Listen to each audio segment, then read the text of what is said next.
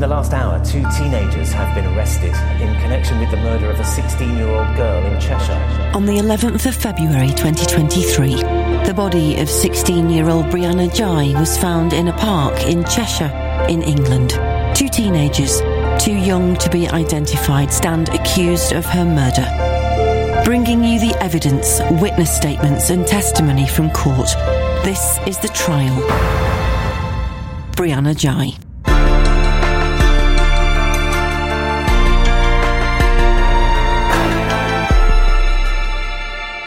I'm Liz Hull, Northern correspondent for the Mail. I'll be following the trial every day and reporting on it as it happens. And I'm broadcaster and journalist Caroline Cheetham. Together, we'll examine what's happened in court and bring you the details behind the headlines. In today's episode, we'll hear the prosecutor insist that both defendants played a part in the murder of Brianna. But we'll hear Girl X's barrister say she couldn't be responsible because there was not even so much as a microscopic droplet of blood found on her clothes. Meanwhile, Boy Y's barrister argued he was just an extra in the tragic murder which Girl X orchestrated, directed, and carried out. Welcome to episode 8 In It Together.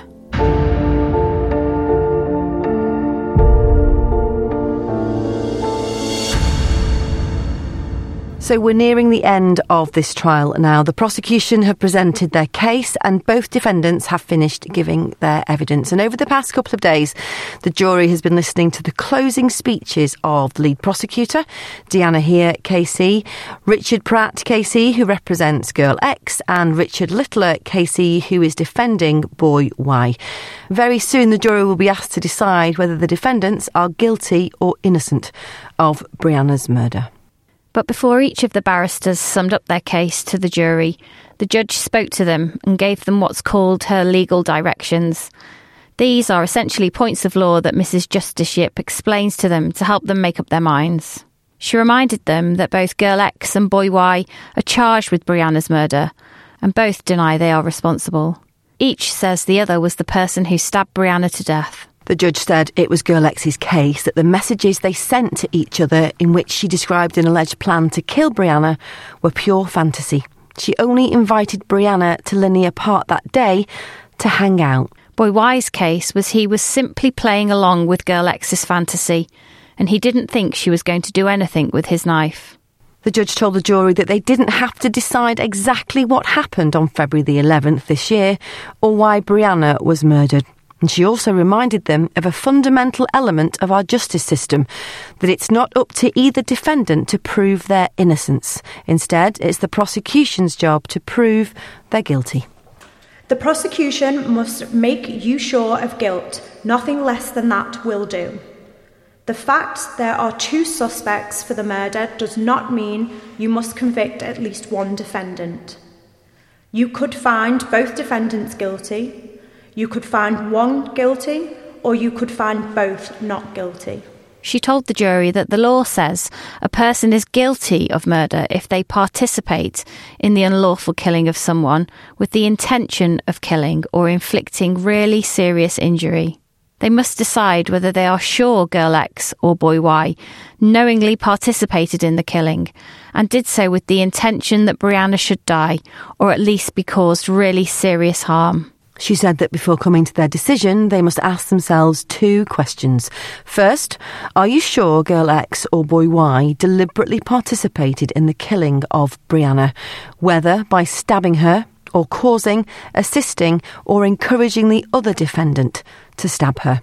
Secondly, are you sure that when Girl X or Boy Y participated in Brianna's killing, they intended that Brianna should die or suffer at least really serious injury? The answers to both those questions must be yes, she said, to find either Girl X or Boy Y, or both of them guilty of murder. People may play different parts in a crime, but both admit they were present at the scene. But mere presence is not enough to amount to participation.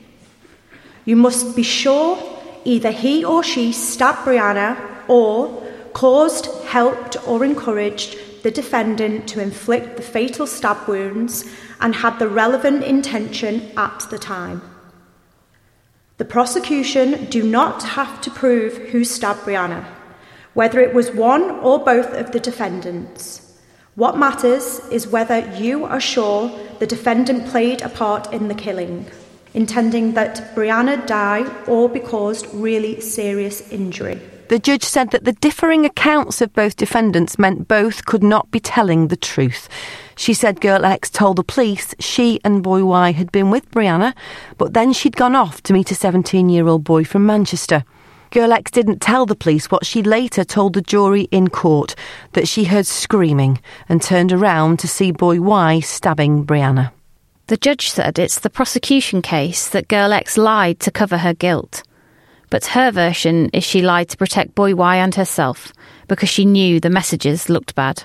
Boy Y also lied to police about his knife, the judge said. He didn't tell them what he told the jury that he took the knife to Culcheth, where he gave it to girl X, who then used it to kill Brianna. The prosecution say Boy Y lied to cover his own guilt. He says he lied because he was scared he would be told off by the police. The judge also said Boy Y's diagnosis of autism and the unusual way he was allowed to deliver his evidence by typing rather than speaking his answers was not relevant to his guilt or innocence. And she said the same is true of girl X's diagnosis of having ADHD and traits of autism.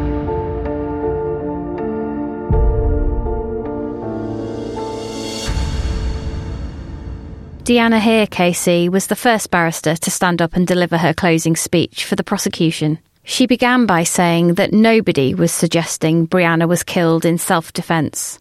The injuries were so serious, she said, they could only have been inflicted with an intention to kill or cause serious harm.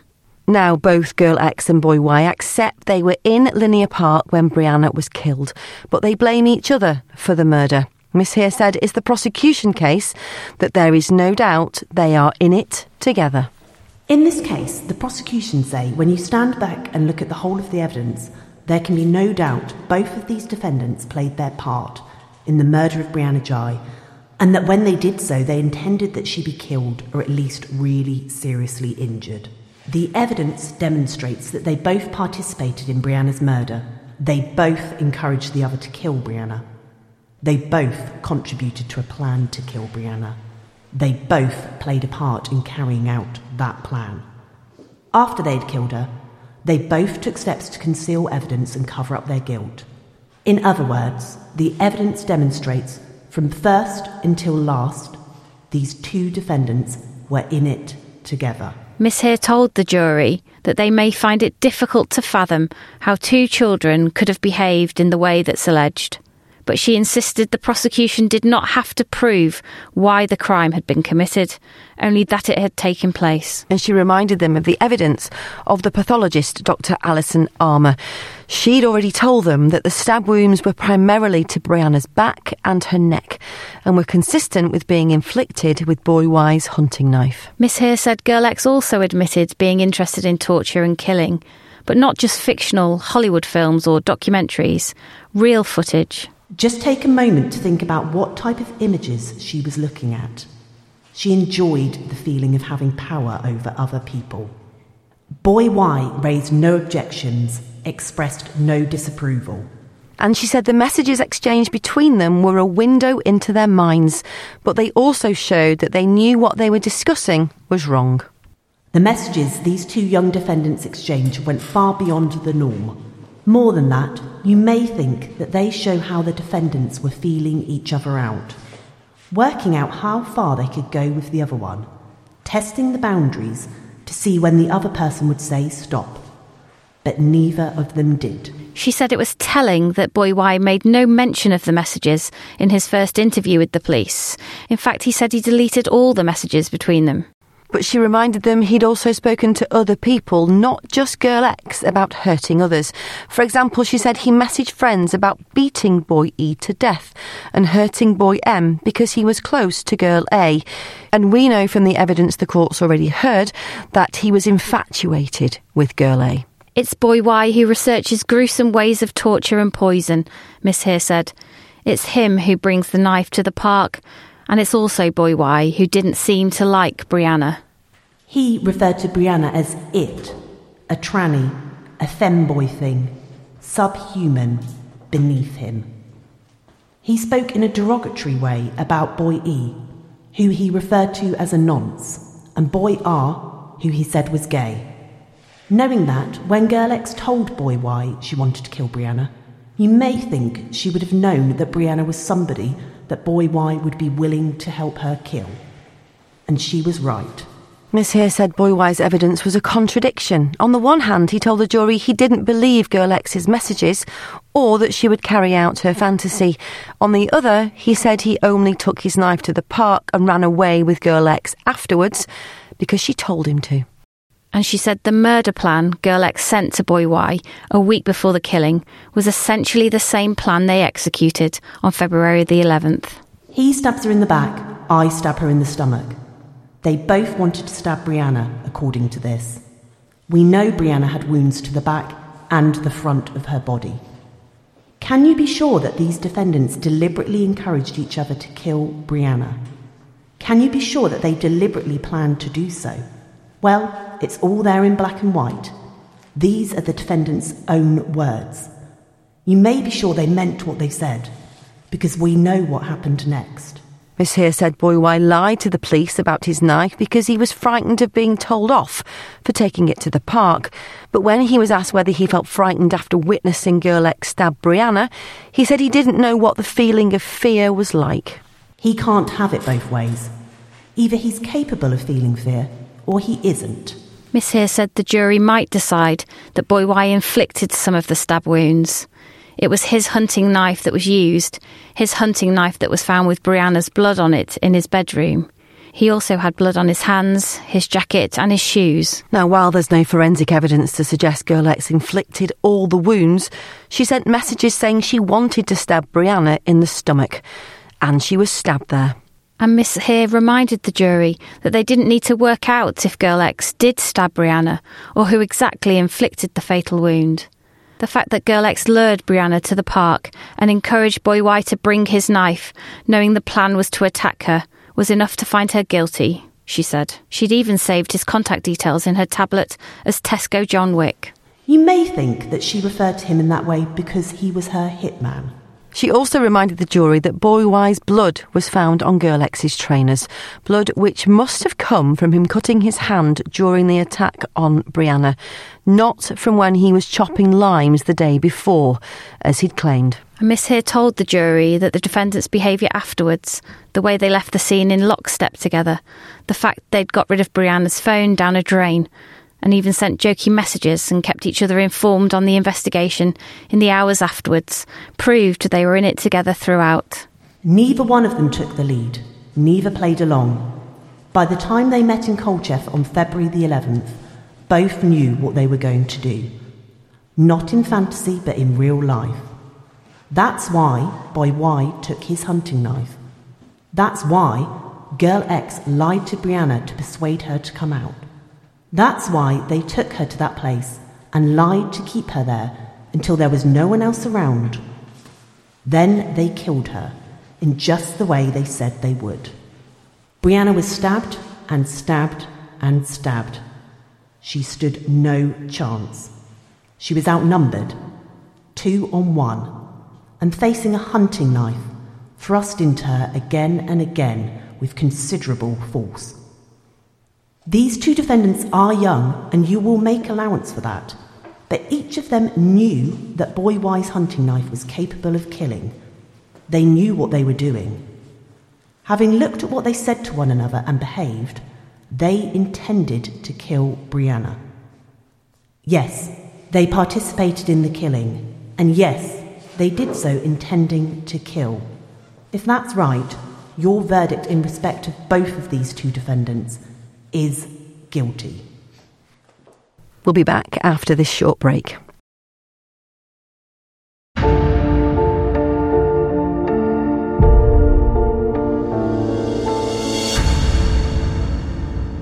So, next, it was the turn of Richard Pratt to deliver his closing speech in defence of Girl X.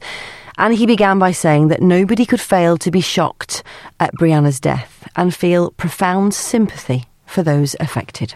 But he said it was important for the jury to put their emotions to one side and to consider their verdicts logically and dispassionately. He said they must be sure Girl X either stabbed Brianna or helped or encouraged Boy Y to stab her to find her guilty. Mr. Pratt said Boy Y initially told police Girl X was responsible for the stabbing and must have brought her own knife. But he changed his story when he realised Brianna's blood had been found on his hunting knife, the knife he thought he'd cleaned. The moment that he decided to say it was he and not Girl X who took the knife to Culcheth was perhaps the moment he realised that Brianna's blood was on his knife, which, according to him, had remained at home.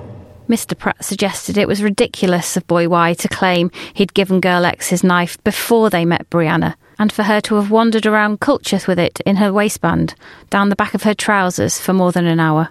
He also pointed out that the evidence from Dr. Armour had revealed that some of Brianna's injuries required a degree of strength to inflict, and he questioned whether girl X, who's slightly built, would have been able to cause such injuries, versus boy Y, who was a trained kickboxer and who knew how to deliver a punch or jab quickly. Mr. Pratt also said there was no forensic evidence, not even so much as a microscopic droplet of blood on Girl X's jacket or shoes to suggest she was responsible. There isn't any scientific evidence at all to associate Girl X with the stabbing. None at all. What you mustn't do is invent it. It's not there. We say, on a proper and full analysis of the evidence in relation to the stabbing, you cannot find that Girl X played any part in it. And Mr. Pratt added that on the face of it, there was a plan to kill, which was detailed in the text messages and on the note found in Girl X's bedroom.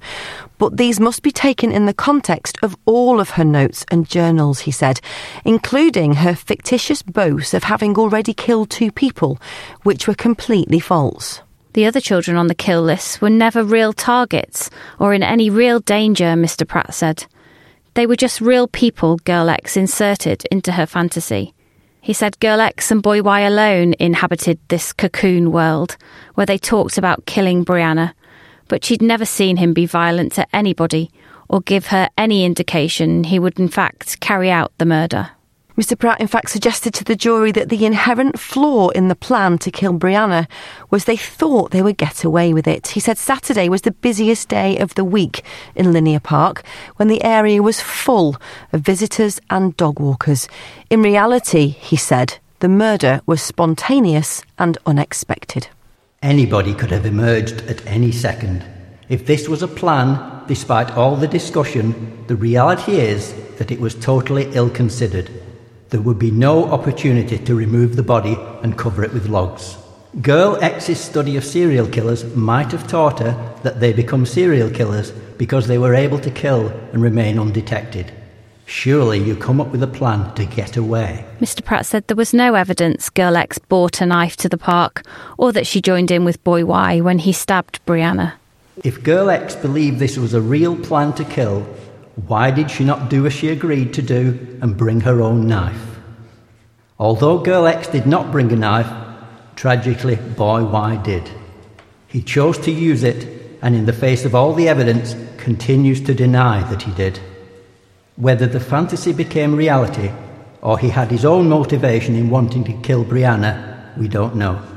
She suddenly found herself with a reality and panicked and ran with Boy Y. He also admitted some of her actions afterwards appeared callous, but he told the jury she behaved that way because she realised how bad the messages might look and to help protect Boy Y. He told the jury Girl X was a fantasist who'd been disarmingly frank in telling them about her secret, make believe world of torture, violence, and murder. It was a horrible and dark land, but not a real land, he said, and she didn't want him to kill Brianna. Perhaps Boy Y, in his way, thought it was real. Perhaps he brought that knife thinking it was what Girl X wanted. Perhaps Boy Y did not draw the distinction between fantasy and reality. For whatever reason, he took his hunting knife out. He attacked Brianna in a frenzy. This was not the execution of an agreed plan. Had she not got Brianna to come to Culcheth, she may be alive today. That is something she will have to live with and bears blame for.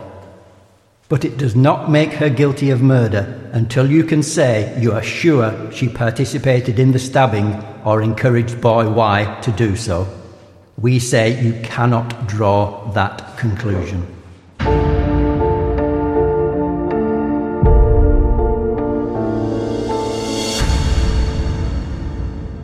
Finally, earlier today, Richard Littler KC spoke to the jury on behalf of Boy Y.